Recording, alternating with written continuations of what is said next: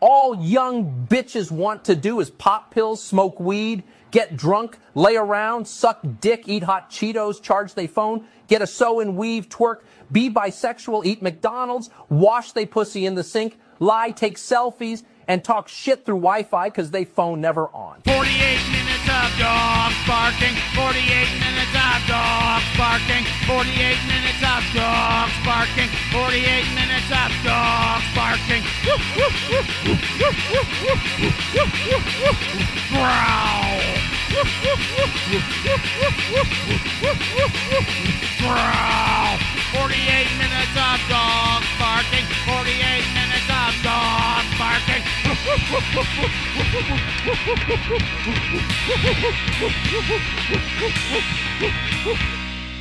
Americans are just so alienated from each other and like any like real understanding of their material conditions Yeah. that like I work with people who are still harping about the fucking Bud Light. and there one guy we were talking about drinking, you know, cooler beers and all that. Yeah. I'm like, Hi kid. He's like, Well, I ain't sure shit drinking AB no more. Oh, and I'm like, Yeah, you drink Bud Light? I mean that's I was like straight up just like that's already kinda mm, which is a joke I've made on here before. I'm like, I'm already looking. I'm like, that's already kind of sus, bro. Yeah, yeah. like, well, I drank Bud Heavy, and I'm like, Uh. okay, okay. He's like, honestly, man, I can't think of the last time I uh, I bought an AB product, and I, I have no problem with trans people. So, um, Yeah. you know, Yeah. like, and because I don't buy AB products because they suck shit. yeah, I think the only let's see, the only Bud product that I've bought in the past year or so, I was trying to go seltzers only, so Yeah. I got some of the seltzers; those are okay. I got some of the the margarita fake things. Oh, those limeritas are dangerous, man. Oh, yeah. they'll get you going. Oh yeah, and then platinum, the Bud Platinum, which is it's a six percent Budweiser. it's yeah. actually like Jeez. ooh, Well, I used to work on Wash Avenue. I was actually just telling someone this story. Funny enough, uh, the other day we used to work on Wash Avenue, which for folks who aren't from St. Louis is uh, a part of town that's kind of an entertainment district. It's now kind of known for just like people going stupid and oh yeah, but like 10 years ago, it's like where people, you know, all of like, you imagine they were like the Carrie Bradshaws of St. Louis, like had their Yes, big fancy yes, yes, lofts and stuff. The most like metropolitan, probably part of St. Louis. yes, Um, yes. that sort of lifestyle. Anyways, I used to work on Wash Avenue, and I remember like opening up one day, and it was like a Sunday morning, and there was a dented, a dented aluminum Bud Light Platinum can or bottle Yeah, on the the, ground, bottles, the yeah. fucking thick aluminum.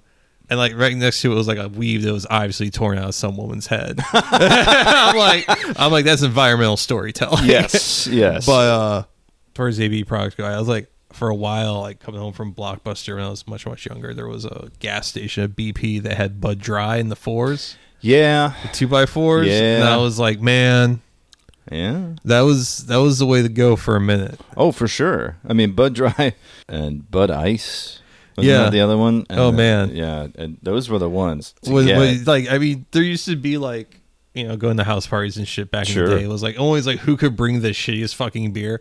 The only person that could beat like the Bud Ice Mm-hmm. was like the someone that found like Olympia or like Hamm's. Well, see, I like those. Uh, the one that I really, oh, I'm just having a bad flashback thinking about it. The one that I really grossed people out with was Beer Thirty.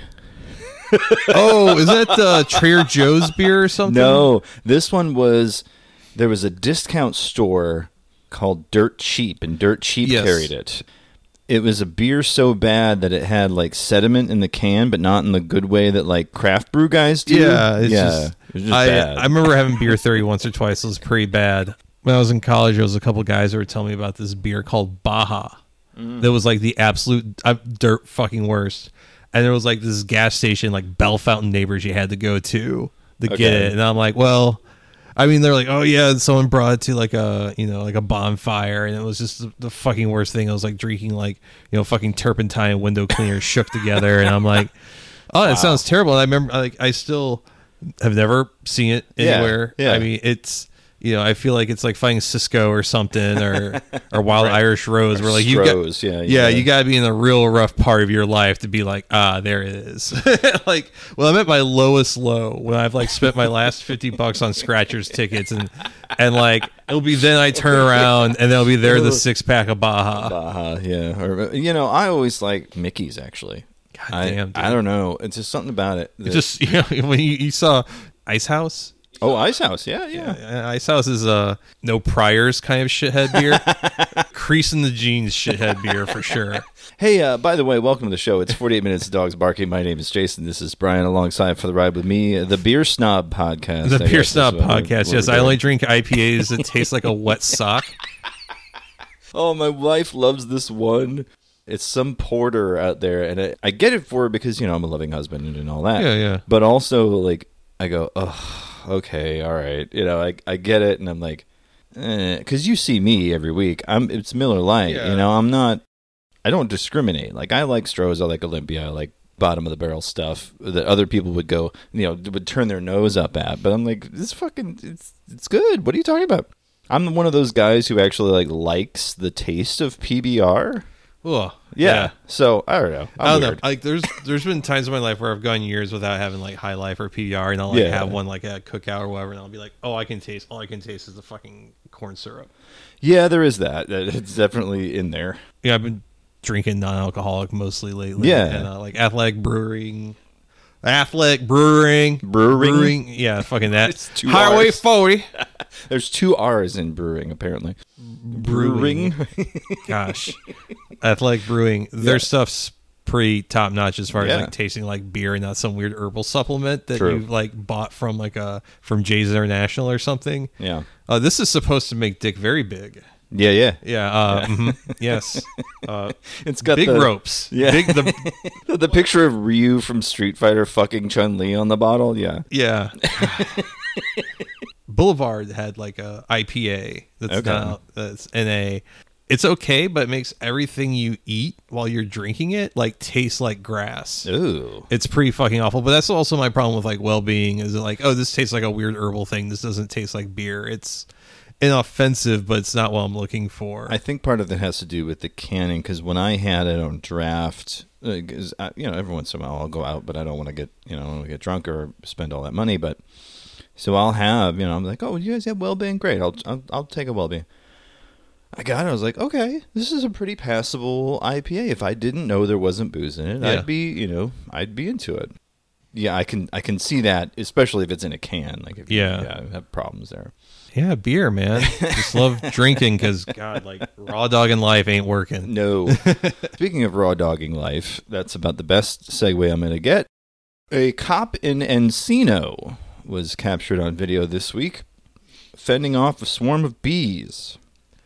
Brian, have you seen this? I've seen I've seen clips of it. Everyone's very happy to share it on the internet. According to uh, ABC7, that's the uh, the local news station there, is residents were being warned to stay indoors after a bee swarm was reported in the afternoon. A Los Angeles Police Department volunteer officer this ain't even his job. No. he's just like he's just like some dude that owns like a car wash who got bored. he's, he's just out there and just playing pretend. He was trying to swat bees from his face as he walked down the street, and at one point fell forward, face down, on the asphalt. Oh, it's so good. You know, even better if, if you saw like the bees come to a mass and like start pulling his gun out of the holster. the bees were reaching for his service weapon. of course, the internet being uh, as they are at, I'm going to say Scarlet Red, but it's S X A R L E T Red. Uh, who's who goes by the name uh, barbarism critic hashtag stop cop city posted the inevitable which was of course yakety sax oh god, and like his. I, I forgot that his vehicle's like the the EV like BMW, which is even weirder choice. His ass fell. Uh, the,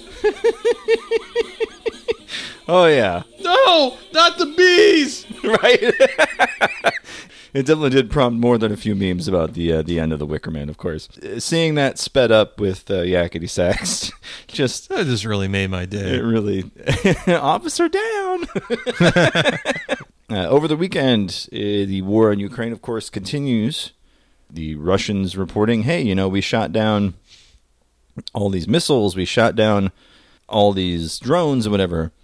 And one of them was called Super Cam. Well, someone on the internet, being as they are, posted a remix of the image, but the name replaced with Super Cum. and so, like, we're jizzing over Ukraine, I guess. Uh, hot white ropes of freedom. yes, exactly. This uh, this is this payload is seminal. Ooh, the genetic payload is ready The for trial. genetic payload. Oh god, we're we're uh, trying to impreg Russia, Oh, now we're gonna see that map with the big distillery. Yeah, uh, turning mistakes into miracles. exactly right. Yeah. The well, you know we're avid gamers here on the show. Uh, I just We get no pussy. no pussy, no pussy. no pussy. Dry as a desert over just here. completely dried. I, for one, am very excited about the new Legend of Zelda: Tears of the Kingdom. Everyone's been talking about it for the past week. I just actually went out and got myself a secondhand Switch so that I wouldn't have to share with my children. what a statement. well, because Well, look, look at you bragging that you've had sex at least once. yeah, I know. nice, nice He's- to he's slip right, that yeah. in there. But they're gamers, you know. My, my son's playing uh, Sonic Frontiers, and my, my daughter really loves Animal Crossing and, and all the Zelda stuff. So we're all very excited about about Tears of the Kingdom. So I've been trying to avoid spoilers and such online, but I keep coming across shit like this. They made the shrines goatse, which is if you see the image there, it does uh, kind of have a Kinda passing like. There's a yeah. no ring though. And apparently, the Koroks in, are back in the game from Breath of the Wild, and, and you can kind of you have to get them to their friends to get the Korok seeds, which give you various stats and whatever boring nerd shit. But people are doing increasingly absurd things to the Koroks that would amount to violations of the Geneva Convention, including creating a rotisserie. there's there's one where uh, they they created a, a, a mine cart with the Korok as the front bumper. where's this? Where's this going? One is uh, go doing what he calls the Korok space program, where he's attaching the Korok to various rocket type things and launching them into the sky. Which led me to ask the question I don't think anyone's done Korok 911 yet, but we're getting there. there's also there, there's also guys creating mechs. Yeah. like walk as a. Uh, and they're like, oh, It's we're really, it's really interesting. Like people are crucifying the Koroks. Oh, yeah. This is real fucking Caesar's Legion shit. Yes, absolutely. Here's the uh, Korok firing squad, which is they set them all up and just lasered them to death. and here it is: the Korok crucifixions have begun. Being drawn by a pony. Amazing. I'm very excited to get this game. If you can't tell, so I'm, I'm very tempted to get a Switch just for this. people on like Craigslist and stuff are selling theirs for for relatively cheap. I've heard some like the launch switches uh, run like a fucking old ass PC now, and uh, like the hardware doesn't age well over use. That's the Which thing I've heard. y- yeah, which can happen. But I mean, really, if it stays docked and you just use it on your TV, you should be fine. Like, really, Yeah. it's handheld mode that has a lot of those problems because of batteries and whatever. But if you're not using battery, if you're plugged into the power, because like this one here that we do we have uh, out here in the studio, I mostly use it on the projector. So it's a giant image that like maxes out at like 480. I feel I feel like Nintendo really dropped the ball by never re- releasing a Switch Pro or some sort of equivalent. Like the OLED. yeah, was, the OLED is one thing, but yeah. Breath of the Wild ran kind of sketchy as is, and that game is many years old. Part of it too is that it was also released on the Wii U. Yeah, which was slightly beefier hardware wise. And so, like, I still have my Wii U for that reason because Breath of the Wild runs better on it. yeah. But I can see that, like, Breath of the Wild and Tears of the Kingdom by extension, pretty big games, and they've got a lot of open environments. They got a lot. So, I mean, that make, does make sense that, like, eh, there might be some, you know, there might be some limitations. I've seen some really interesting frame rates during combat and all that, but like whatever, like Slideshows. performance isn't everything, but like man, it'd be really cool if that could play like a smooth 30 frames per second. Uh, well, there are ways to do that, but they are uh, quasi legal, so I will uh, tell you about them off mic. okay. Another thing that keep cropping up on my fucking timeline this week is that North Korean defector lady Yeonmi Park You familiar with this lady? Uh, yeah, I'm I'm familiar. Uh, um, she talks about how like in North Korea, uh, there is only one Weezer record, and it's the one with Hash Pipe. exactly. Some of her propaganda stories were like friend's mom was publicly executed for watching a film that was I think it was not North- Titanic. Yes. There is no word for love in North Korea. Yeah, I mean just starving children eat rats, that kind of thing. not to promote another podcast. but After you finish listening Yeah, to our podcast and giving us a five star review on iTunes and all that, Please. TrueAnon did a mm. recent episode on her, and Yes. they kind of explain like the weird economy of like North Korean defectors. Journalists will pay to have access to you. The way you keep getting money from journalists is you keep saying the wildest fucking shit. Yes. So that's how you get like Kim Jong Un executed his uncle by pushing him into a, a turbine and all that shit. like Or, Indiana Jones. yeah. The, her appearance on Joe Rogan is what people are referring Oh, to a lot you gotta, these days. You gotta like not say it in the accent. yeah. You kind of you kind of did your R's. Jo- You kind of did. Did your- I? you- a little bit. Jamie, Oh. play it back. uh, Joe Rogan. Uh, his, uh, his, Jesus Christ. I was like, when I was thinking, was- are you doing a bit, or are you just No, no. Is that, is that Miller? Is that Miller Lite a little little? It must be. a little Uh, rough tonight. Her appearance on Joe Rogan. there we go. Uh, There we go. Jeez. made its way around, and with people, of course, dunking on uh, on her in various ways. Friend of the pod, Juniper, posting this. In North Korea, they don't know what chickens are, let alone hot ones. They only eat mud. If they were to eat a hot wing, their guts would reject it, killing them instantly. Kim Jong Un is going to introduce this as torture. Sean Evans. Is this true? so it is uh, Yeonmi Park appearing on Hot Ones. Yeah. So, I just love the Amazing. idea. I just And, love uh, the idea. Just it's it's fertile mind territory. Because then they have other posters have been riffing on her appearing on other shows. They just it's really Yeah. And like also she's had like a ton of plastic surgery done. Some people have made funnier observations about it, but more like this woman's had like, you know, her fucking tits done, has probably had like a BBL, and had, you can see fat sculpting on the face. You know, imagine her just like walking back into the mud hut she came from and people would just be eating their mud pies, losing their shit. I think it's part of the Joe Rogan experience is that you're sweating for some reason, and so she just looks. Everything about her looks like plastic in this Yeah. photo from She looks very shiny. weirdly Well, so. Also, I mean, that interview's a couple years old, but um, apparently one of the new trends in Korean uh, like makeup design or whatever you want to call it is like using like some. It kind of looks like a glaze, but it makes it look like you're crying. Léa Seydoux ha- was wearing it Huh. um, at Cannes recently. It's fucking wild. you would know what Léa Seydoux is wearing at Uh, Cannes, yeah, I sick would. I- yeah. Um, her and Florence Pugh can uh, can fight over who gets to make me carry their purse around in a dress. That's fair. I, you know what? I don't disagree. I'm seeing it in my mind's eye now. I got my eyes closed. I'm picturing it. I'm like, yeah, that. You know what? Yeah, Yeah. yeah, yeah. He's not wrong. Isabella Rosner is one of my favorite posts this week.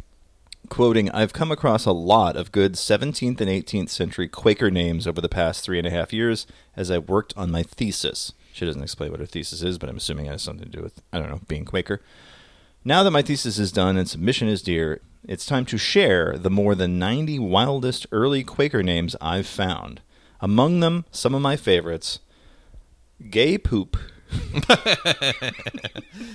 Hercules Cross, That's actually pretty good. uh, Jesus Christ. Apparently, they really showed up. Love Beer. There's the callback to the opening of the show. Uh, Marvelous Scanfield. Obedience Warming. Philatosia Owen. Plant Fry. Return Towel, which is what I see at the hotel all the time. Sentence Grimes for, I don't know, dating Elon. Uh, let's see here. Uh, Temperance Poor, Thankful Tune, Experience Cuppage. but enough about my weekend. My grandfather had a brother named Crow. Okay. First That's- name Crow? First name Crow. Can I, can I tell another story about my grandfather? Please. Apparently, my grandfather grew up because he was like one of like eight or nine kids, And Crow, I think, was actually one of his last siblings to be like. He had a sister named Dottie, who I went over to her house one time when I was a little boy with my grandfather, and we just sat on her plastic wrapped furniture watching Don- Donahue. It was really fucking. It was surreal. Even then, like as like a seven year old, I'm like, this ain't this ain't. This ain't it, yeah. but uh, my grandfather apparently grew up in a part of St. Louis called Bedbug Row. Oh God. This is the kind of the era where like you had a two story house, but the first story was so you could bring in the livestock at night.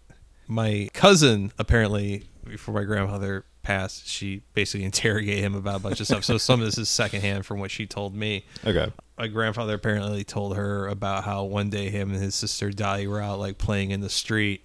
This real cherubic fat couple came up in a car, and the car was a fucking crazy ass thing. It was this couple with a big, thick German accent, and they were offering my grandfather's uh, parents money for the two kids Jesus. because you could just buy children back then. My grandfather apparently telling that story reminisces like, yeah, I wonder, uh, I wonder how my life would have been if those like German people bought me. like, like they had like a car. Like we were having them like live upstairs because the cows had to come in Right. night. Don't we all wonder how much we were worth? You know.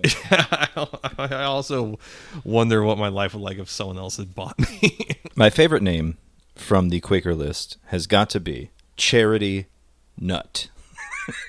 Two T's. charity nut. Charity Nut. That's it's like yeah, you're not really feeling it, but you know, It's a charity nut. yeah, you're like ah, I'll throw you a charity nut. You know, it's like I'm not really into it, but you're clearly uh, enjoying yourself. So sure, uh, we'll, we'll we'll make it a charity nut tonight. Yeah. You're not putting me out. Yeah. I'll give you a little charity nut. Sure, yeah, I can, you know, whatever. No skin off my teeth, it's fine. So that pretty much does it for the uh, what's been happening around the web stuff that caught my attention this week. So of course that means it's time for crypto scam of the week. You're listening to 48 minutes of dogs barking the podcast. And now it's time for the crypto scam of the week. We got another two for Brian. I've heard. I know it's it seems to be happening more and more. So the first one was a airdrop for something called Psyop coin. Yeah. If you like search any cash tags right now for crypto stuff, yeah, like the top three or four most recent and like the mm-hmm. top things, like it's all fucking psyop spam. It was Pepe a couple weeks ago. Now it's Yeah. psyop. I think this was all started by a guy who goes by Ben.eth, yes. Who seems to be full of fail and little of win. Oh, clearly, uh, yeah. He goes by eth underscore ben on Twitter. There, he uh, he allegedly uh, posted a video of Andrew Tate. Well, he retweeted Andrew Tate for some reason talking about Ant Man. I don't really understand that, but Ant Man is my enemy. Water. I don't know. He's just a very odd guy. so it's dollar sign because that's how you promote cryptos on Twitter. Dollar sign psyop shout out from Top G. Andrew Tate taking the time to respond. This isn't a shout out. I have nothing to do with your trash project. I don't know who you are, and I do not endorse your scam. Nobody buy this crap. So that thing about a broken watch being right twice a day. Well, it's because uh, Andrew Tate like had his own crypto project. That's that fucking true. Shill that was like "suck my dick" or something. I can't remember. PSYOP. Yeah, it says uh, how I made 151k from the PSYOP airdrop. Uh, it says PSYOP was born to persuade, change, and influence audiences. Our mission is simple to capture hearts and minds through iconic visual storytelling and design. Here it is. Uh, welcome to PSYOP. And yes, you're right. It is a Ben.eth uh, production there. I launched this token from the success of Ben. Launching PSYOP is another opportunity to go for from $27 to 4 million. I'm doing a favor, spelled the British way with a U, for the community. I am asked what to do next. They responded, an airdrop. This is an incoming scam. Obviously, uh, this guy. Yeah. Um, all of the crypto influencers that aren't complete fucking grifters, only halfway grifters, all want to curb stomp this guy. Yes, absolutely. I think I think when people that have you know fucking American Psycho avatars and Pepe avatars are like, I want to fucking shank this dude. like, Yes. you're fucking up, bro. Well, not only that, but like PSYOP being a, a thing because like you actually heard Elon talking about something was a psyop this week, and so of course they took that to mean, oh, Elon likes our stuff and blah blah blah blah blah, and they're gonna you know go nuts about that. Any mention of it is gonna throw people. It's unfortunate because there are many actual psyops happening on any given day. Yeah. The- world is a weird fucking place, and Yeah. like, so our second thing I could smell this one was a scam a mile away. I don't know why it took this long, but Tessera, Do you know what this is? No. So Tessera, the idea was much like say you're buying a big stock on Robinhood and you can buy a portion of a share. Oh, is this like a partial NFT? Yes, so it enables what Oh, wow, they this is an old scam. People were doing this like two years ago. It really is. So so yeah, Tessera, courtesy of CoinDesk, a protocol that enables collective ownership, big quotes, and governance of NFTs is winding down its operations. Co-founder tweeting after a lot of deliberation, we have made the incredibly hard decision to wind down all of our operations over the next few weeks. Uh, it was co-founded in 2021. They have a, a curated digital fine art marketplace called, of all things, Escher, because you know MC Escher would love your shit like this. Is also shutting down. Um, so, long and short of it is that the guys behind it said, "You know what? This isn't profitable," which I could have told you Yeah. two years ago. The idea that you're going to own a portion of an NFT, what does that mean? Like, there's not even a, a, a real use case for It's, it. it's an abstraction of abstraction. Right, because you've already got the NFT itself, which is, a, which is a link to a JPEG, and then you've got, well, I own a tenth of a link to a JPEG. Yeah, I guess you could do like a fucking DAO or something. But it's, it's one of those things like you. c- It's one of those things. Yes, you could do it, but why? Right. Well, and then you know it wasn't called Tessera before; it was used to be called Fractional, Yeah. and then they got a big pump. They got like twenty million in funding. A couple of angel investors stepped in. Uh, Paradigm was the the guys that that gave them a bunch of money. Um, Yeah. Let's see here. Other investors included Focus Labs, Uniswap, eGirl Capital, which should have been a clue right there, and Yunt Capital. Mm-hmm. Fractionalizing NFTs involves creating fungible tokens tied to an underlying digital asset, say a Bored Ape or a CryptoPunk or whatever it is. The NFT is then locked in a vault, and the fractional tokens traded on secondary marketplaces. So yeah, you're two, three times removed at this point. It's it's yeah. at a certain point, it's like, what are we doing here? That's- Getting ripped off in new and exciting ways. exactly. And then in this same article, they mentioned Blur, which is a, a peer-to-peer network. Uh, I- Yeah. I, I, still don't understand that one. Like, what the? Fu- it's called Blend, which, according to this, it allows traders to put up a percentage of the NFT's price up front and finance the remaining balance. Okay, so you're you're getting a loan for a. It all just at a certain point, I'm like, we're just it's play money. This is this is monopoly money. What the fuck are you doing? Especially when you're like, oh well, we got you know, I got to have a tenth of this, and I'm going to leverage that against this, and we're going to get a loan for this. Uh, What the fuck is this? Mhm. It's a, it's a show game, and that's of course why it makes it to me. Of course, the co-founders and four other individuals have been charged for allegedly participating in a securities manipulation scheme. So that's probably why they're shutting down their company. Yeah, yeah. That'll do it. it. Yeah, two U.S. citizens, that's the two users we're talking about, and a South African national with manipulating the market for Hydro, a virtual asset created by the Hydrogen Technology Corporation. Just ridiculous. They're ridiculous people. Is, is the fuck the fuck you doing? Yeah, they're robbing Peter to pay Paul. I guess is what they're doing. Yeah. it's just it's. Every time we talk about crypto on the show, the less I understand it. Just the more we start to dig in, and I'm like, okay, but then they're doing what? You know, just, uh, yeah. I don't know. People are fucking wild, man.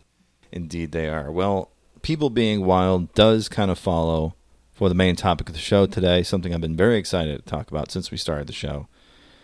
It is called Church of the Subgenius. Brian, are you familiar with the Church of the Subgenius? I am in a couple different abstractions. I know of it in relation to like um, the KLF, Mm-hmm. Discordianism, Okay. a couple other similar things. I mean, it can also be related, related to situationism if you want to make a certain argument. But yeah, it's kind of like the early internet's version of fucking with people. So it started in the 70s, or sorry, 1980. It was started by two people in Dallas, guys named Doug and Steve. Mm-hmm. and they said, you know, we're going to create this from scratch. So they named themselves Reverend Ivan Stang and Dr. Philo Drummond.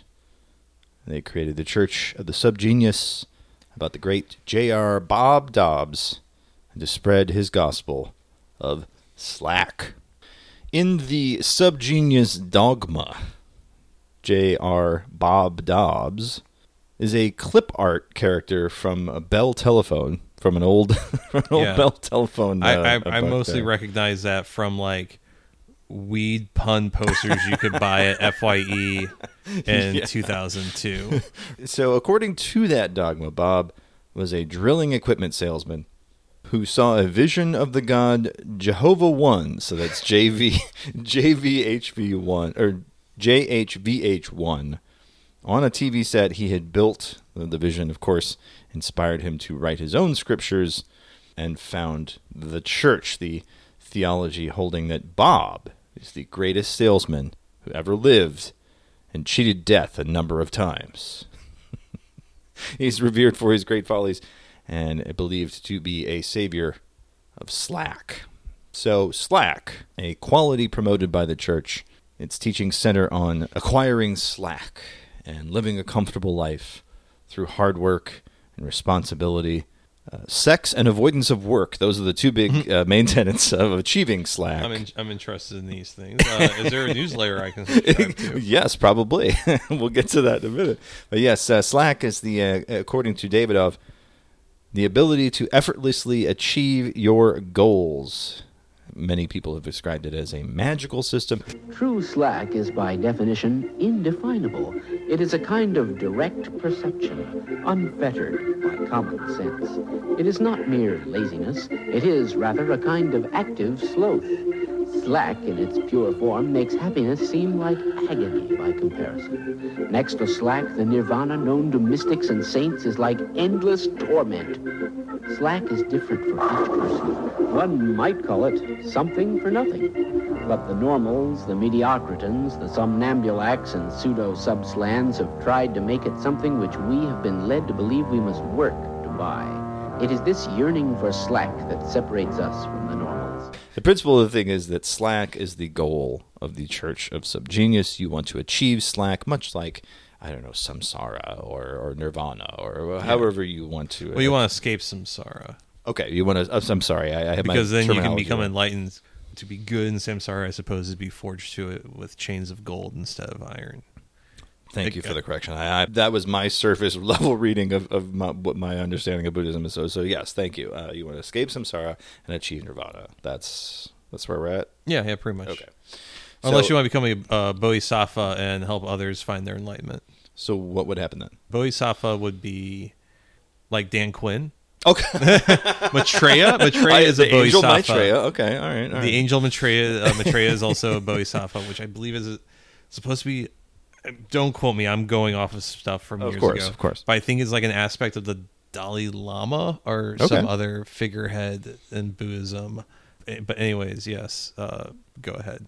that's part of just trying to understand a lot of this stuff is because they really did build an entire bit. I mean, there's there's so many pieces of literature out, conspiracy theories that are built into the literature, which is like that all some of them are true, and there's a lot of stuff tied in with Hindu beliefs, and there's a lot. I mean, it's a mishmash of a lot of different stuff. It sounds like a big early internet kind of thing.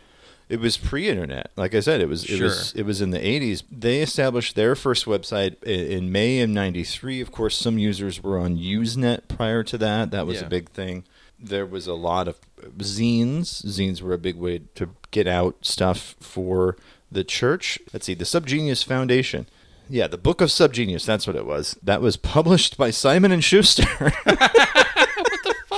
yeah, and sold Jeez, I guess thirty Simon and Schuster was like the Verso books of their time. I, I, I guess uh, it sold thirty thousand copies uh, in its first uh, couple years of, of being in print. So that was kind of nice.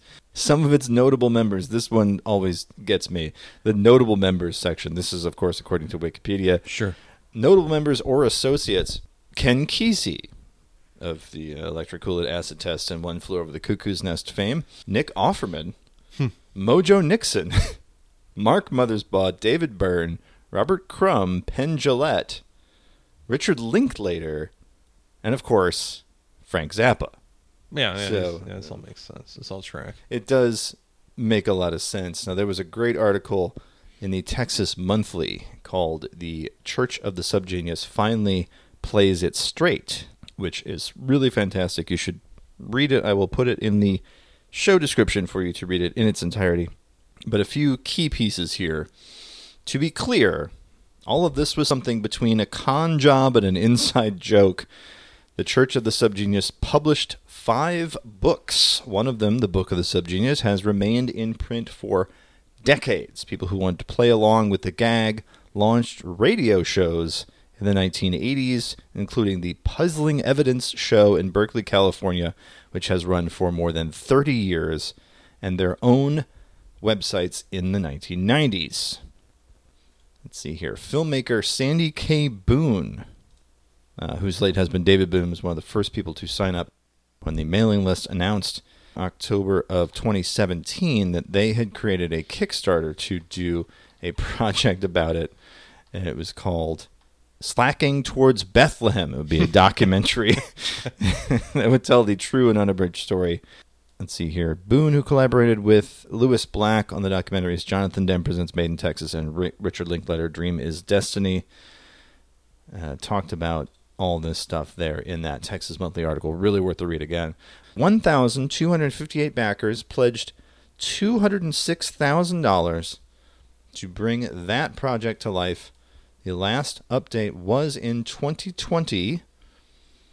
And it says the Subgenius doc was picked up for distribution. So I will have to go hunt that down now because apparently it was released to a, a much wider audience than we may have expected for something like this. So that's that's something I was not aware of until just just now. Uh, I didn't click through the Kickstarter link because like, oh, it's going to be dead. There's not going to be any links or whatever.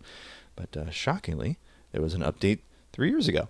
I mean, I'm just more impressed they had a successful Kickstarter. Well, you know, you'd be surprised. You know, I mean, at this point in 2020 and or 2017, it had been around for 37 years. A lot of people picked up on it, you know, Right. from from bits and pieces around the web, and they originally were really parodying Reaganomics stuff. You know, they're Yeah. they're kind of taking the bite out of like some of this trickle down stuff. It trades in a lot of like unreality. There's these these. We've attracted so many weirdos, village townspeople, a tiny smattering of celebrities, and a lot of artists who I guess were looking for a skeleton to hang some of their meat on. Most of them had nine to five jobs, but were really creative artists at heart. There's three radio shows in three different towns, published zines, five books. And then when the internet came along, it kind of exploded in a whole different way. So not only has it attracted artists, but also some actual crazy people. People who see a clip from The Onion on the internet and think it's real news think that the subgenius is a real religion. So he's uh, he's not wrong. There's a lot to like dig into as far as like what it actually is. You know, it started out as kind of a parody of Scientology, a little bit of parody of Christianity. There's some weird stuff uh, for Hinduism and Buddhism kind of buried in there. The subgenius, you may recognize it if you're still not sure what I'm talking about. It's the, the 50s gentleman with the giant pipe, and he's got his giant grin on his face. And you see it everywhere, and it would say, like, Church of the Subgenius, or it would say, It's like, five o'clock somewhere. Yes, uh, yes, that was the other one. You're one. yeah. buying if you to see him at a uh, Hot Topic or record store Yeah. 20 years ago. So the the Church of the Subgenius site, oh, subgenius.com, still there. and you can become an ordained minister in the church for the low, low price of $50. and yes, it does say, um, by the way, the documentary, J. Bob Dobbs and the Church of the Subgenius, is available for streaming on Amazon Prime, Apple TV, YouTube, Vudu, and Fandango Now. There it is, dobbstown.org. Okay. and it looks like they have more books coming out. It's early web stuff. It's really badly. I don't know. Really, it's bad. It looks like shit. But this was what early websites looked like. Kind of like when we did Time Cube. It just looks it, janky. it's like JFK. JFK's head just did that. it just does that. Links to artful websites, which of course they had things like three early 3D uh, demos. They went on tour with GWAR, so they had photos of, of them with GWAR. so uh, they have a great compilation of video dingleberries. These were ones that they created as commercials for MTV. In 1990, MTV gave one of the Reverends, a low budget filmmaker by trade, a little money to make a subgenius commercial. What the hell think you're doing? Dragging your butt through the day, selling body and soul to a bunch of bland normals? Acting stupid so they'll think you're one of them? Tired of getting all of the guilt, but none of the sex? There is a simple answer, dear friend. A glowing beacon of slack amidst the turmoil and darkness. It's J.R. Bob Dobbs, the living slack master, and his church of the subgenius. If you go on this website, it's so much stuff to go through. I highly recommend you do this. Do so. It's subgenius.com. But if you go back to the eyeballs index, which is the eye of Bob, there's the art minds, which is just images and clip art, and and you could go really deep on this stuff. But it's just a weird repository of stuff. I was thinking about how like it was kind of the antithesis to something like Rotten.com. yeah. Because Rotten.com did have some gross stuff. It was kind of antisocial. There was a bit of a an edge to it. But I always felt like Subgenius, especially in the 90s when I discovered it, was a little bit more cheeky, a little bit more wholesome. It had Yeah. this kind of a little of bit more playful. yeah, it wasn't return stuff. It wasn't guys like, yeah, weren't women more subservient in the 50s? Ha ha ha. By the way, the Jews are bad. You know, they weren't doing that thing. And so that was refreshing. But this entire Byzantine thing, you kind of lose yourself in. And I think that's what appealed to me as far as the, the site went. Clicking through this now, I'm like, oh, yeah, okay.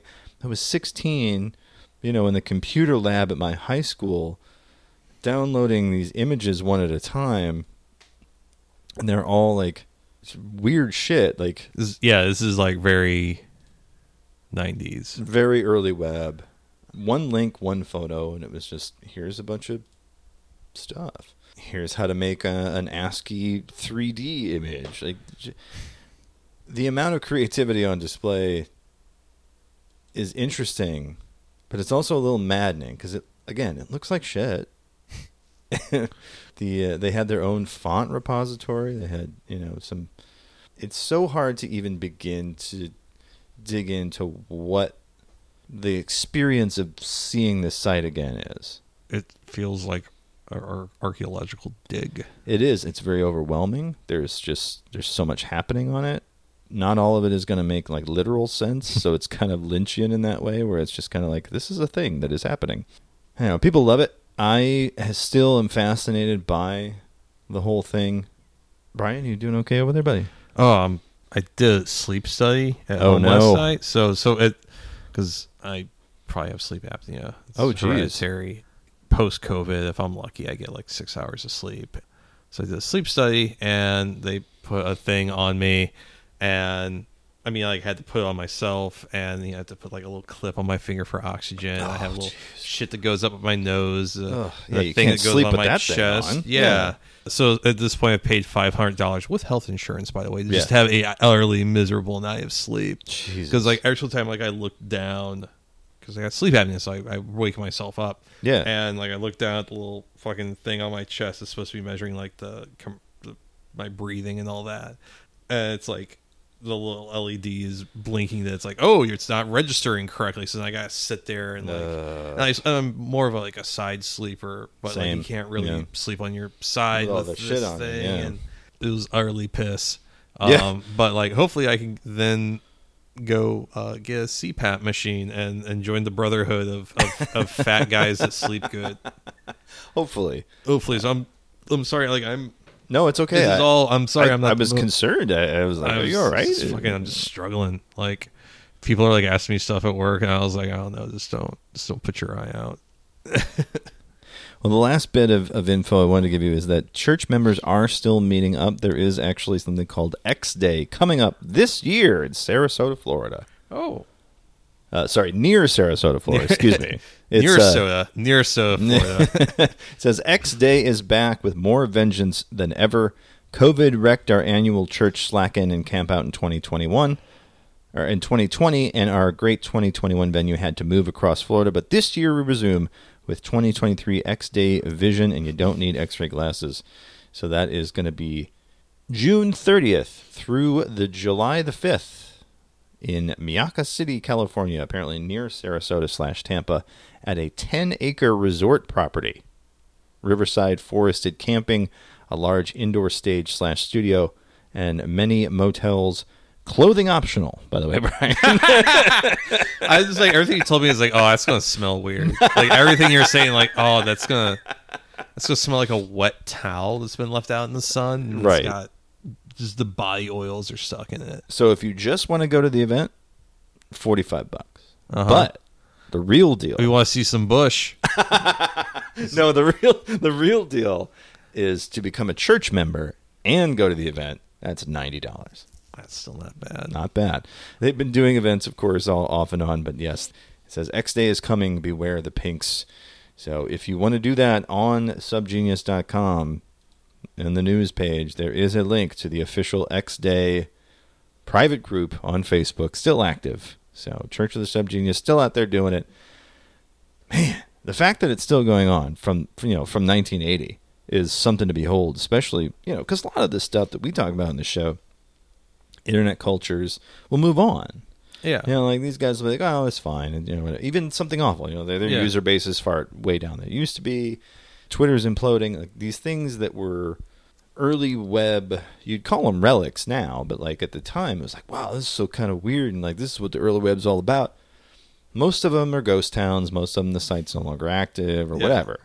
But the fact that Subgenius is still going on this much uh, later is, is fascinating to me. I'm very excited. I kind of want to get my church membership and Yeah? become an ordained uh, Subgenius minister, even though I don't know exactly what all that entails.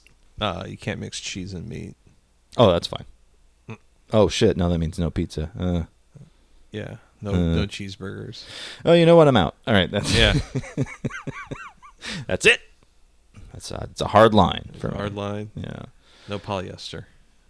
I don't care about that. That's and it. uh, women have to wear wigs. Wait a minute. Now, now, are we counting the movie polyester, the the John Waters flick? The- the No, fabric. just the fabric. Okay, well, then never mind.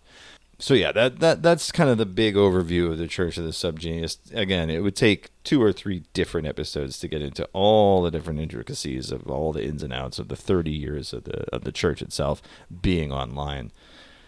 But it's time, Brian. It's time, as we always do. It's time for gross shit. It's shock.jpg, baby. And now, the moment you've all been waiting for. Shock.jpg.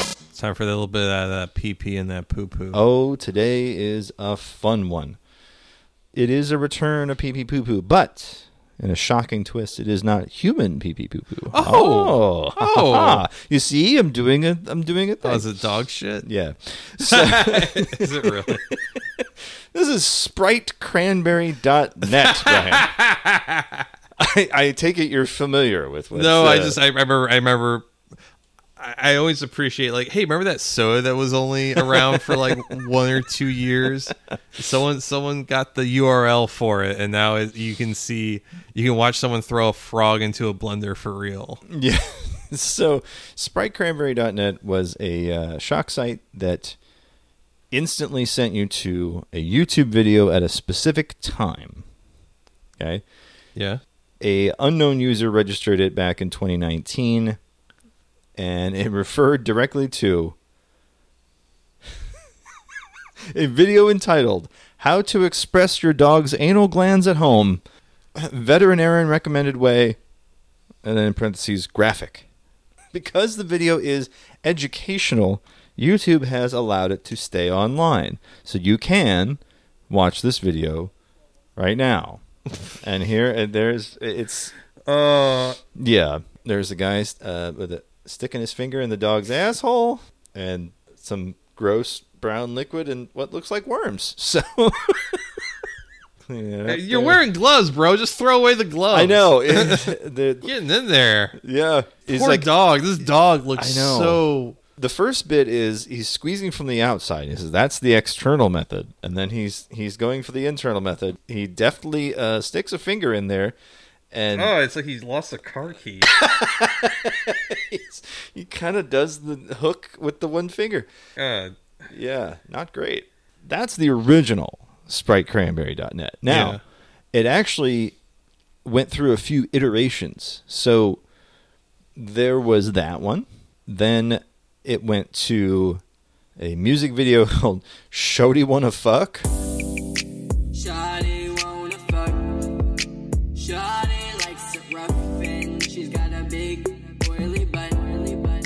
In 2020, anything on the site was replaced with SpriteCranberry.net was an online social experiment created by James Woods Regional High School. the study is now complete and results will be recorded thusly. Thank you for your time. You can find the study at SpriteHarder.com. Of course, SpriteHarder.com redirected you to someone, a video, a YouTube video of someone peeling off a dead toenail.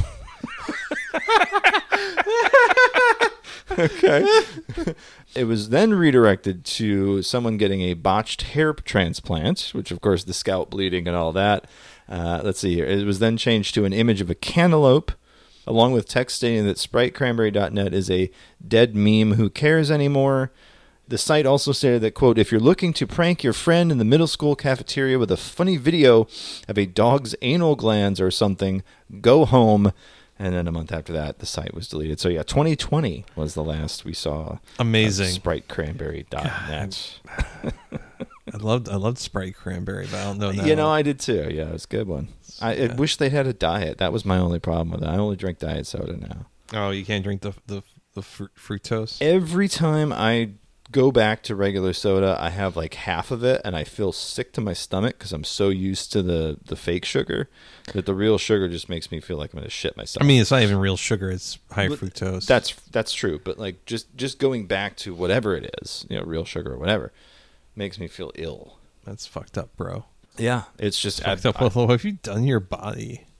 yeah. Like a Cronenberg thing. I I could no longer process. I can no longer process high fructose corn syrup. yeah, yeah, beer, aspartame, fine, you know, but but high fructose corn syrup. Long live the new stevia. No, he's he's not wrong. Yeah, that's that's pretty much where I'm at. So, Brian, after seeing a dog get its anal glands expressed, how were you feeling about uh, about your week? It's weird because there was a music video about okay. 10 or so years ago. I want to say it was like someone really hip, like Baths or something. Okay. Where the music video was like, like a like a Korean woman like grooming a dog, and the Okay. anal glands was like the the crush, like the big like drop. Okay. Like when the fucking breakdown came in, it was like anal gland. Yeah. Yeah. I I want to say it was someone like Baths. Okay. Yeah. Okay. Um, that seems right. That's that and of. I think fits, she yeah. also like might have gotten like topless or it was like one of those things where like this is really horny in a way that like I was not. is very yeah. I need an adult. I need. I'm like calling the librarian over. At the, is this seeing this? You seeing it? Is this?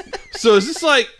Is it weird to get hard? Is this it weird that I'm getting getting stiffed up? What about you? Like calling kids over? Like, hey, is this weird? Are you seeing what I'm seeing? Is it is that her titties out there? Is that her titties? They're sitting pretty. So uh breath mint time, Brian. I think mint. it's about that time. Um what you been what you been snacking on entertainment wise? Oh well, you know we went to the, clutch. Yeah, I've been waiting to hear about this. After the rapturous response, our uh, extended clutch riff got. So I, I was uh, I was talking with my girlfriend this morning about the episode that has since gone live, and I was like, she, you know, she said, "Oh, the episode was really funny." I'm like, "Oh, do you think the clutch thing was interesting?" She's like, "Yeah, it was a little fucked up to how you kind of just nailed it." yeah. Like, No, look, we know stuff. We've like, been uh, around. we get out to the factory, which is like in the middle of fucking nowhere, Yeah. in Chesterfield Valley, which is like the white flight of the white flight. Yeah, yeah. There's there's no place wider. Yeah. Oh gosh, I don't know. All the white people are moving out of town and country because all like the rich Indian dudes, all the rich Indian tech and like Right, yeah, yeah, all the tech town. guys are coming. Anyways, the St. Louis racism is just really weird. It's a very. It's a oh, very other up, upperly mobile people are moving into my neighborhood that don't look like me. Whew, it's not, it's not. It's Yeah. like. It's not like. It's not like uh, something where like, wow, they're real trashy. It's like they're driving Beamers just like you, bro. Like exactly. anyways, drive out there and like we park, and there's this like three people that probably still have like their credit dinged from like blockbuster late fees, like coming out of like a Chrysler LeBaron, Oh. and then across the aisle from them in the parking lot is like like a guy who is a little bit too well put together.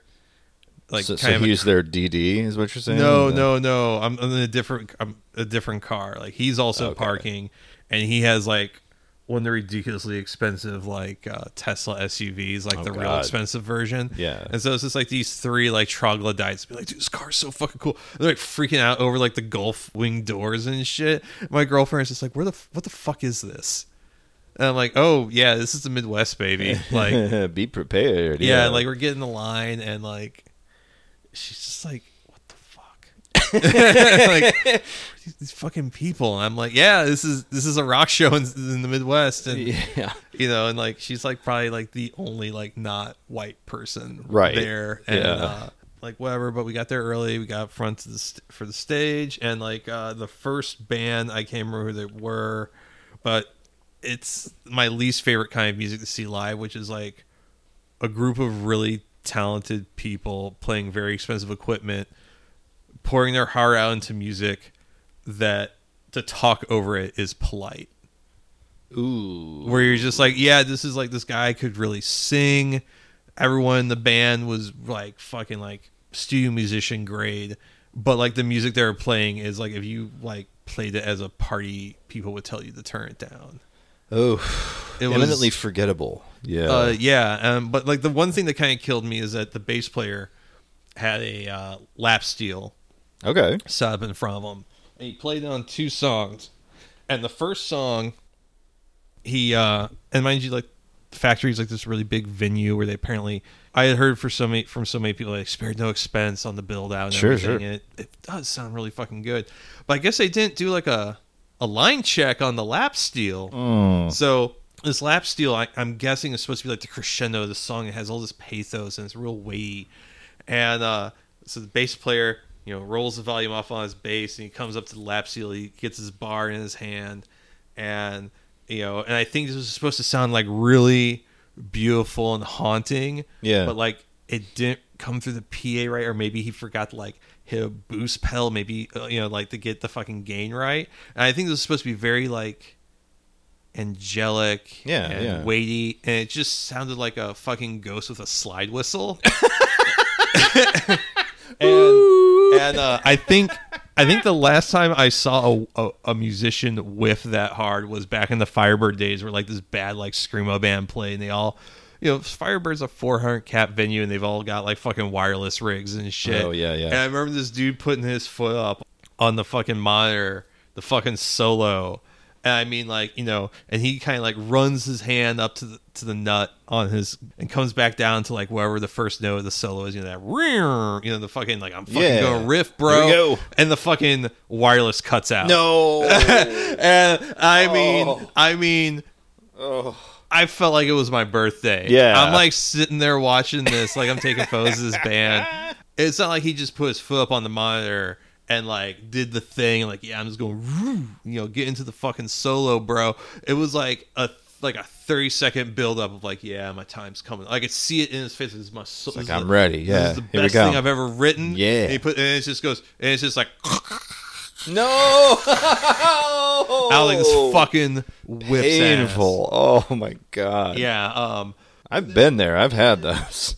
And then like the next song, he goes back up to lap steel, and it sounds great and it works. It like it's just like he walked up and it's just like oh, the hardest whiff. I would only tell the story if it wasn't that he was a shitty musician. No, yeah, that that's the. Just I like- think the funniest part about it is like, yeah, he's skilled, but Yeah, like, like, this dude was good, but it just like just immediately came up and it was just like I'm like, I'm like, also like, good thing I'm wearing a mask because he probably was saw the look on my face of just Yeah. like, oh, it's happening. Someone else's bad luck. Um, but then uh, Amigo the Devil, which is who my girlfriend really wanted to see, came out and he performed a really, really fantastic set. Just really great banter and. I wish he was headlining, kind of. Yeah, yeah, that seems like, like- oh, there's something special going on here. The energy that he has as a performer, and the energy that the band collectively has, is really interesting. Yeah, it was a fucking great set. Uh, really enjoyed it. And then, you know, he gets off stage and we walk off from the barricade and like, I'm fucking tired shit. I know she's tired. I'm like, do you really care to see if Clutch is at all good? Because like I had friends were telling me like, oh, actually Clutch is really good live. Like, Yeah. you know, I don't really like them. but I saw him like with helmet and they killed it, and I'm I don't care. Yeah. I don't care. And it's funny because like I'm talking to other industry people like this is a band that used to play pops with like a Alice in Oh. Chains cover band Yeah, opening yeah. up for him. So like I don't need this. They got their money. It doesn't matter to them. Got their money, like whatever. Like it's fine. Like the crowd was really stoked and it was like well attended. You know, like whatever the staff at the factory was my first time there, like seemed like they were on their shit, which is so fucking important on a Very big nice. venue because you got a bunch of guys they're acting like fucking rent a cops like Eesh. the pageant used to have Oh, yeah, some yeah. of their B and D Yep. uh, hired security guys, which we call in St. Louis big and dumb. Yep. Even the guy that has a fucking uh, Super Bowl ring, Yeah, yeah. like those guys used like as a music journalist used to make photographing at the pageant not fun. Then they used to make a lot of things not fun. When I worked at Riverport, which was the big outdoor, you know, they call it a shed because it's a big, you know, it's got a big overhang and all that. The big shed in our town is it used to be called Riverport, and then it changed names three or four different times. It's called something else. I think now. it's called Hollywood. Hollywood. There you go. Casino. Yeah, uh, so- Pussy Wagon. Thank you. When I when I was working there, uh, B and D was the bane of my existence because you know I was working the food service part. So what I was doing is like bringing out uh, kegs of beer and rolling that shit up the hill and getting every, you know, all the different beer stands that are all around the place. Yeah. swapping out kegs and doing this and that. Back-breaking fucking labor. Especially if you're doing like a festival show. Yeah. If you're doing like Ozzfest, you're there for 13 hours. Like you're there an hour, you're there two hours before the first band starts, and you're there for two, three hours after Marion kegs and counting down and all. So you know, but fucking B and D, those guys, again, they're standing around waiting for something to go down. There's not a lot of stuff for them to do, and so most of the time I was like. Get out of my way! Like they're, Yeah. these guys are just like in the in the. So I've I've I've had many an experience with B and D, and yes, big and dumb for sure. That's probably Yeah. the nicest thing we called them. yeah, um, I, I every industry person in St. Louis probably has a bad story about B and D. At least one, yeah, Yeah. for sure. But anyway, so there was that. We did go to another show. Sunday night we went out to off Broadway to see a little show put on by Taylor, aka Midwest Metal Punks. She's doing a fucking bang up job fucking Yeah. booking shows here in St. Louis. I wish she was booking shows t- here 10 years ago when there was much more of a music scene, but she's like fucking busting her ass, bringing lots of like hardcore, lots of heavy stuff, but also booking Nice. like weird stuff like this show, which was uh, Cyberplasm, which is like electro punk from Olympia, Okay. um, ex Harlow, who were from New York City, um, and locals Dower and the Mall. Oh, the mall. The Mall, yeah. Oh, friends of the Um, show. Yeah, super good show. It was kind of rainy out, um, but um, Dower opened up, and this is a guy who's a little bit newer to the scene here in St. Louis, and I would describe his set as like industrial jungle. Like it was like very like gothy and moody, but also like the fucking 303 was going. Hell it was yeah. like uh, All right. You know, I think that was my girlfriend's favorite thing of the night, but uh, that was super cool. Um, then it was uh, X Harlow from NYC, which was like very like electro clash. Oh, okay. Yeah. It felt like something that would have been really would have been played at Urban Outfitters in like 2009, which is Mm-hmm. not an insult. No, th- there was some, there were some jams in that, in yeah, that group. it was kind of like Crystal Castlesy, but it was like fucking fun. I really enjoyed it. Cyberplasm from Olympia kind of just blew my mind a little bit. Like just like heavy fucking vibes. Like I was listening to their record before the show, and I'm like, I don't know, if this is really my thing. I'm sure this is gonna be fine live, but I don't know if I would like listen to this while like trying to like have a nice evening. gave a little faith to it, and uh, they came out and they blew my fucking mind. Like three people looked like they were from three different types of scenes that were into like Wax Trax records in Hell the late yeah. '80s, putting on like just a very heavy like industrial kind of set. I'm really bad describing like electronic music. I just know like it was all good shit. And then the mall closed out, and the mall gave just an incredibly tight performance. And it wasn't like the hugest crowd. It's a Sunday night. Right. The weather was bad. People were fucking throwing down, man. They were stoked to be there. Um, just good vibes. And what kind of struck me was like, oh man, I remember like going to every show in St. Louis. Kind of felt like this for a while. You're like, oh, Yeah. this is fucking sick. Like everyone's having a good time. Like no one's being shitty, and like this is you kind of get the vibe everyone there feels like they're a part of something like a little neat and special. Like not like a cool Yeah. kids thing, but like oh, this was a really fun, unique night of live music that we all got to attend and be a part of. You know, sometimes I don't really feel when I go out. I haven't really felt too much going out, like particularly now that I've started shooting again with my long COVID shit and just like where my life is right now. It's really hard for me doing like shooting and write ups and like keeping up with everything. But if you want to see photos from that, I do have them up on my Instagram. I shot Guy Debord, I S H O T G U I D B O D. The last thing is uh, I've been reintroducing my girlfriend to like horror movies I haven't watched in a long time, and uh, we were kind of fucking around Amazon Prime, and I'm like, "Have you seen The Wailing?" Ooh, I still have not seen it. Oh, you're fucking up, dude. You're I fucking know, up bad. I know. Fucking throw you in jail.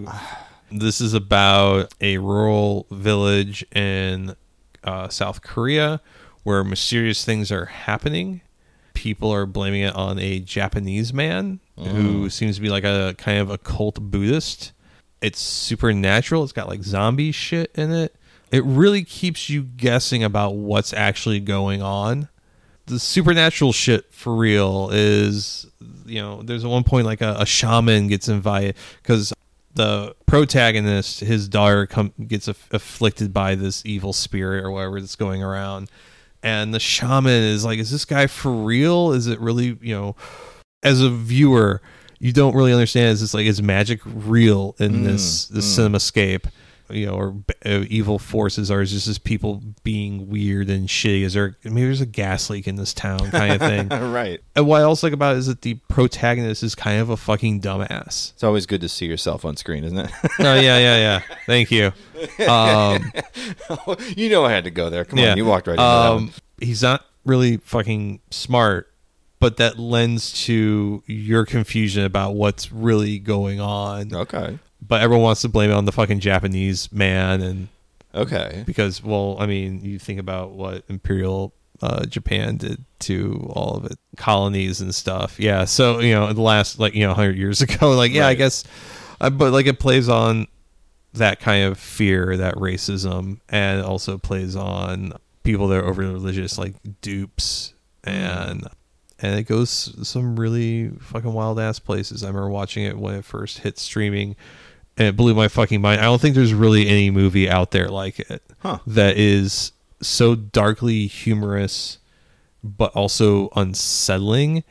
Again, it just really keeps you on your fucking toes from getting the end. Girlfriend loved it. I loved watching it a second time. It is I I would say probably out of all the horror films, like a top five recommend. Damn. for me. All right. I know that your and my tastes often convene on those types of things, so Yeah. I, I'm putting it It's on, on Amazon. Prime right now. Go watch it, you little piggy. Put the I- kids to bed. Crack open a Miller Lite. you know I'm gonna. That does seem like a good time. I have been enjoying. We finished Poker Face, which was fine. I still contend that episode nine could have been the end of the series. It has a has a, a really just a nice ending, and uh, it could have just been leave it there. And then if you want to come back to it in a future season, you can. But they did another one, and it was kind of superfluous. And I'm kind of like, why? Why did Yeah. you do this? Uh, royalties. Yeah. So after that, we were looking for a show, and then I remembered, oh, Zach Galifianakis and Louie Anderson did a show called Baskets, Oh shit! Yeah, and it is that Galifianakis. I Stop know. Playing with my nutsack. Out. What's going on here? I What's know. going on in this nutsack? but Zach Stop playing with my nutsacks, Zach Galifianakis. Why is it so wet? Because I have perspiration problems. He's been trying to get himself taken seriously as a dramatic actor, and I think that Baskets was probably his Louie his- Anderson or Zach Galifianakis? Both. Oh, okay. Uh, yeah, I and- love I love Louie Anderson, Zach Galifianakis. I can Yeah. take it or leave it. Louie Anderson, who plays Zach Galifianakis' character is Chip, plays Chip's mother, Christine. He plays this old, kind of fussy woman so perfectly, and I had to go look like how did you know where where did all this come from? And you know, before he died, he did a series of interviews. He's like, "Yeah, Christine Baskets is based on my mom." Oh yeah. Yeah, and so, like, oh, okay. He goes, yeah, I got put in the hair and makeup, and I go, that's my mom. He's looking in the mirror, pointing at himself, going, that's that's that's my mom. And so it was very sweet. You know, there's a, it's it's about a guy who goes to clown college in France, but he doesn't speak French. And so, of course, he drops out of clown college. He comes back to to home, which is Bakersfield, California, which is a very, let's say, a suburb kind of town. Mm-hmm. You know, it's, there's not really much going on. They they make a lot of riffs in the show about Costco. That like Costco is the biggest thing going. the one character he meets when he first gets back into town is is this woman who's an insurance adjuster for Costco Insurance, which apparently is how he insured his little Vespa that he brought back from France. So he wrecks his Vespa. And he has to have this woman car- uh, take him around places, and he starts to develop this sort of bitter, weird friendship with her, but also dealing with his mom, his twin brother Dale, which is great because you get to see Zach playing two different characters in the same show. It's grim and funny and weird, and it's just every time you think you understand where the show is going, it kind of takes you somewhere else, and then, boy, by the end of that first season.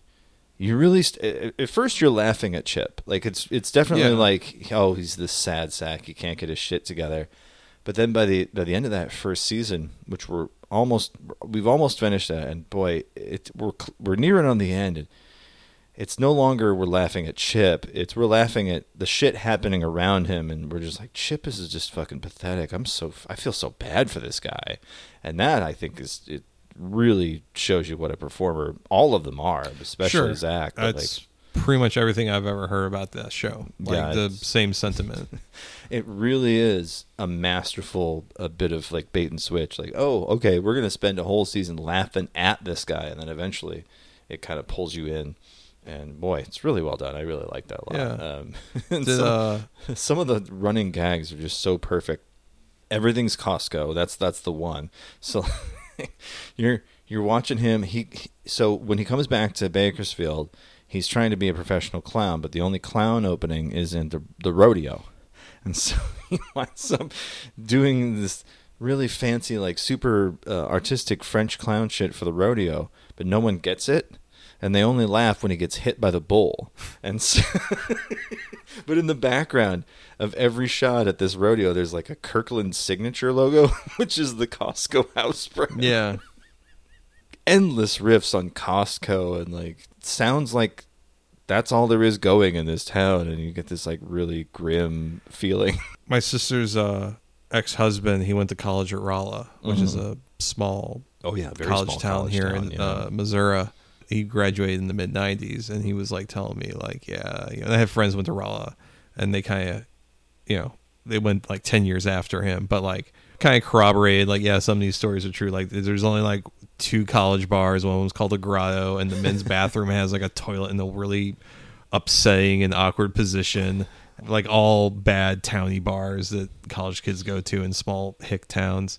But he was like, yeah, there really wasn't anything going on there until like a Walmart opened up. Yes. And it was just like the Walmart opened up and I was like culture. Yeah. For Oh, yeah. And I'm like, damn, that's like Raw is one of those places where your friends come back for like Christmas break and stuff and they'll tell you stories about playing like Edward Forty Hands and like someone passing out in the hedge bush and right. The college town I went to was very similar. Yeah, Edwardsville, Illinois. Uh, Yeah. there, there, uh, there wasn't much going on there, but the Walmart. Like Yeah. literally, that's very very. You hear stories about like people going like Kirksville or something like that, and it's like hanging out at the McDonald's on a Saturday night. Oh yeah, yeah. Uh, our, our super fan Ken, who who went to college at the same college as me, can can definitely vouch for a lot of these stories. But he and I, he and I were just like, "Hey, um, I'm bored. Do you want to go to drive to Blockbuster?" and this was, you know, 2002. Yeah. when when shit going on, you know. I mean, like St. Louis was much better. My brother could tell me stories about like in the '90s, there would be like if there wasn't like a rave going on downtown on like a Friday night. The best thing you could do is just spend like an hour picking up everyone and then just going drink coffee at Denny's. Oh, or go to go to the Coffee Cartel in uh, the Central West End. You know, it's funny, uh, shishi little part of town. You know, the When I when that place closed down, I texted my brother and I was just like, "Hey, man, Coffee Cartel closed down in the Central West End," and he's like, "What's that?" what? Oh, okay. I figured he would. My brother doesn't love St. Louis. I, I imagine he's blocked out a lot of things. I would imagine, yeah. Yeah, like he hasn't been here in over 10 years and he just moved to Hawaii so I don't think he's, he's Yeah. coming back for a while I can't imagine I don't he would. think I don't think I think he put a lot a lot of distance between us and, and uh, or himself and like pork steaks and Yeah. the best fans in baseball and Oh man, it's so uh, the only other thing that I've really been enjoying, sadly, is I've been going back through Michael Moore's uh, filmography, uh, starting with Fahrenheit 9/11. I went through and I watched that, Bowling for Columbine, and Sicko, and Fahrenheit 11/9. Um, Fahrenheit 11.9 is a really tortured piece of It really is filmmaking Well, because it was it was the most direct sequel to Fahrenheit 9/11, obviously just because of the name, but also like it's a it's an exegesis almost. Like he's he's had this realization that like oh yeah, Obama sucks, Hillary sucks. yeah like all these supposed liberal saviors are going to come to save us and no, it's all just shit.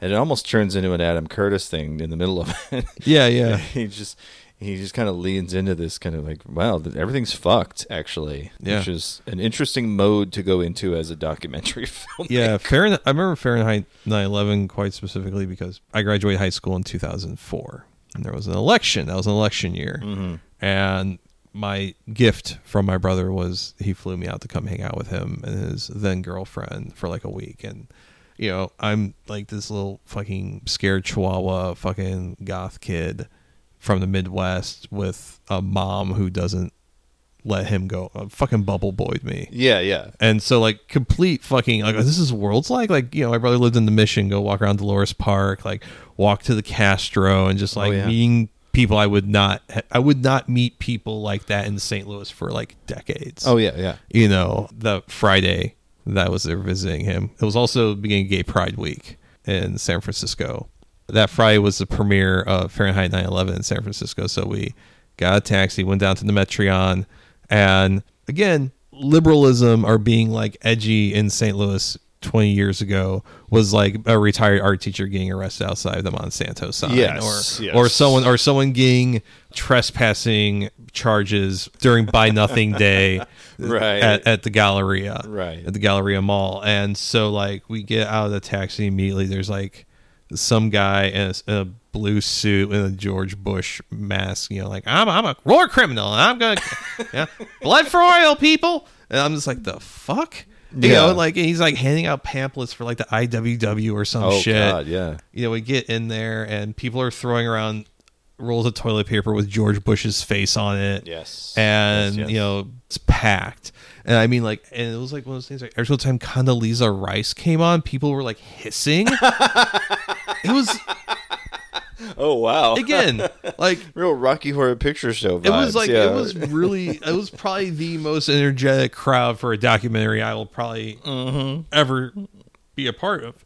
I like was reading Guy Debord and like I, I I had a certain set of interests and knowledge that were very odd for my surroundings, you know, Yeah, when I was yeah. growing up. None of the shit I ever read about anything prepared me just for how different that was. yeah It was like fucking neat. And I was like, man, and like and then I go back to St. Louis and St. Louis fucking sucked. sucked so fucking bad. Could spend a week in San Francisco and meet all these cool people and they're like, Yeah, you should come out to school here. And it's Yeah. like uh, those dreams are never gonna come true. But but it sounded good it was fucking yeah, it was great. And then then San Francisco got incredibly expensive. But that was just a, such an interesting experience to me, just like getting out of the fucking taxi, and it's just like, oh yeah, like everyone's afraid. I feel like in the Midwest to do anything other than than toe line. I mean, we like Oh, yeah. people in St. Louis thought like you know the fucking Al Qaeda was going to bomb Jamestown Mall. Yeah, yeah, that's uh, sad, sad but true. I love that we were all so self-centered that we thought that, that the terrorists were going to pick our little fucking podunk part of the Midwest uh, Right. firebomb or Yeah, If only we would, I would be flattered if Al Qaeda had bombed, you know, fucking Crestwood Mall. Or, as long as I wasn't there, yeah, it'd be fine. well, I mean, you could have been a martyr, fair. Yeah, because I mean, let's and see, your parents could have put up a scholarship in your name for Yeah, yeah. for other kids who went bald at seventeen. Hey. That retaliation for the dumbass joke from earlier? I don't know if you started going bald at seventeen. I don't know that I did, but I certainly, uh, I'm Did- certainly you ever- feeling like maybe I did. I Did you don't did you have a friend who started going bald at like sixteen in high school? I did. I do know a couple guys that did start going bald really, really early, and, and I, I counted myself lucky that I wasn't among them. But then college started, and and I, I, yeah. I've somehow like I've beat the odds in my family. I was gonna say, like, boy, you, yeah, I, I- I see you every week, and it's just I can't stop staring. I'm can't "God, stop staring at these, these of greasy bitch." blonde, these strawberry blonde locks. I just I I feel a jealousy that you will never understand. Uh, so before we close it out, yeah, are you and your wife watching Succession? we are not actually. Uh, oh, I thought I, I- I thought you, it was implied. I believe in a previous. It was recording. again. I had started it. I keeping up via social media, but I haven't actually like watched anything past like the middle point of season one. Wow, man, you're, So I know, I know. I've been told many times I got to catch up, but it's the final season. It's just fucking absurd. Like, um, the main focus has kind of been like Tom and Shiv's relationship, Mm-hmm. and then the most recent episode, uh, "Let America Decide." Uh, one of the the other siblings kind of comes out as like sheds their artifice, their armor, Okay. and you kind of see what person they really are. Like, and it's like this person was kind of always bubbling beneath the surface, and then you're just like, wow, what what a garbage human being you are of of no redemption. It's pretty wild. oh, which one is that? Is that the the guy Alan Ruck plays? No, Oh no, okay. no, uh, his character's always this kind of a shithead. I was gonna say yeah. from, from- like he's the most likable shithead out of all Yeah. four of the siblings. that's that is uh, something I picked up early on. Yeah, he's the likable shithead. he's he is Yeah. the indeed the likable shithead. Um, but yeah, the, the fourth season is fucking great, and there's just a couple episodes left, and, and this is the final season. this is the it. final Okay. Well, then I guess I gotta I gotta You gotta fucking. gotta I mean, we caught up. We caught up like pretty fast. pretty fucking fast. Like, Okay. like when we got on the season four, I think maybe like the second or, th- or third or fourth episode had already aired, and we were able to catch up pretty good. And, uh, Okay. but uh, yeah, let's fucking uh, smother this child in the crib. let's get it over with. Let's get it over with. He says, "All right, with your perfect hair and your athletic thighs. All right." so, Yeah, I'm. Uh, I like uh, my squat rack is my squat rack is at the Calling beauty him. parlor. yeah. uh, so, Brian, where can people find you online to uh, engage you in all sorts of uh, subterfuge and whatnots? Yeah, if you want to send me death threats or if you need a to be found, I'm joking. joking. I got a cousin. He's a Navy SEAL, and next Uh-huh. time I see him, I'm going to ask him what it was like blowing up the Nord Stream. Uh, yeah. If you were a Navy SEAL and you uh, If you're a know what it Navy was SEAL- like to blow up the Oh, Nord Stream, when he got when he got married, I've my unfortunately my ex fucked around and we didn't end up not going because it was like a destination thing. oh shit. It was, I would have loved to have gone because it would have been a bunch of fucking fucking guys with fucking roid necks, that just like sweat looking at the sun, telling all trying to tell me they're the one that canoed Bin Laden.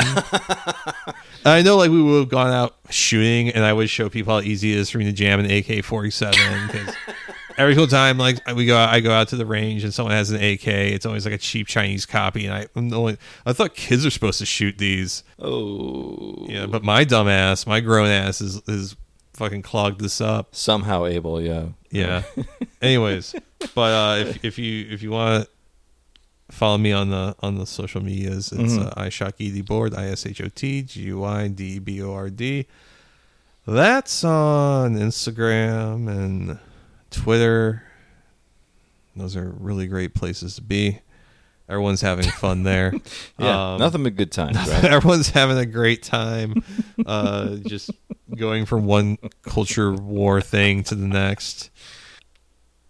And then if you want to check out my photography, my uh, portfolio is assholemusicphotographer.com.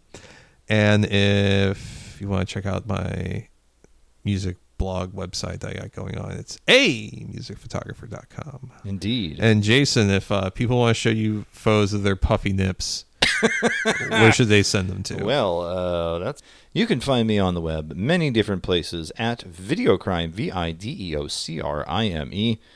That is uh, Twitter and various other places, with the exception of TikTok and Instagram. Those are, of course, at LaserGoose CEO.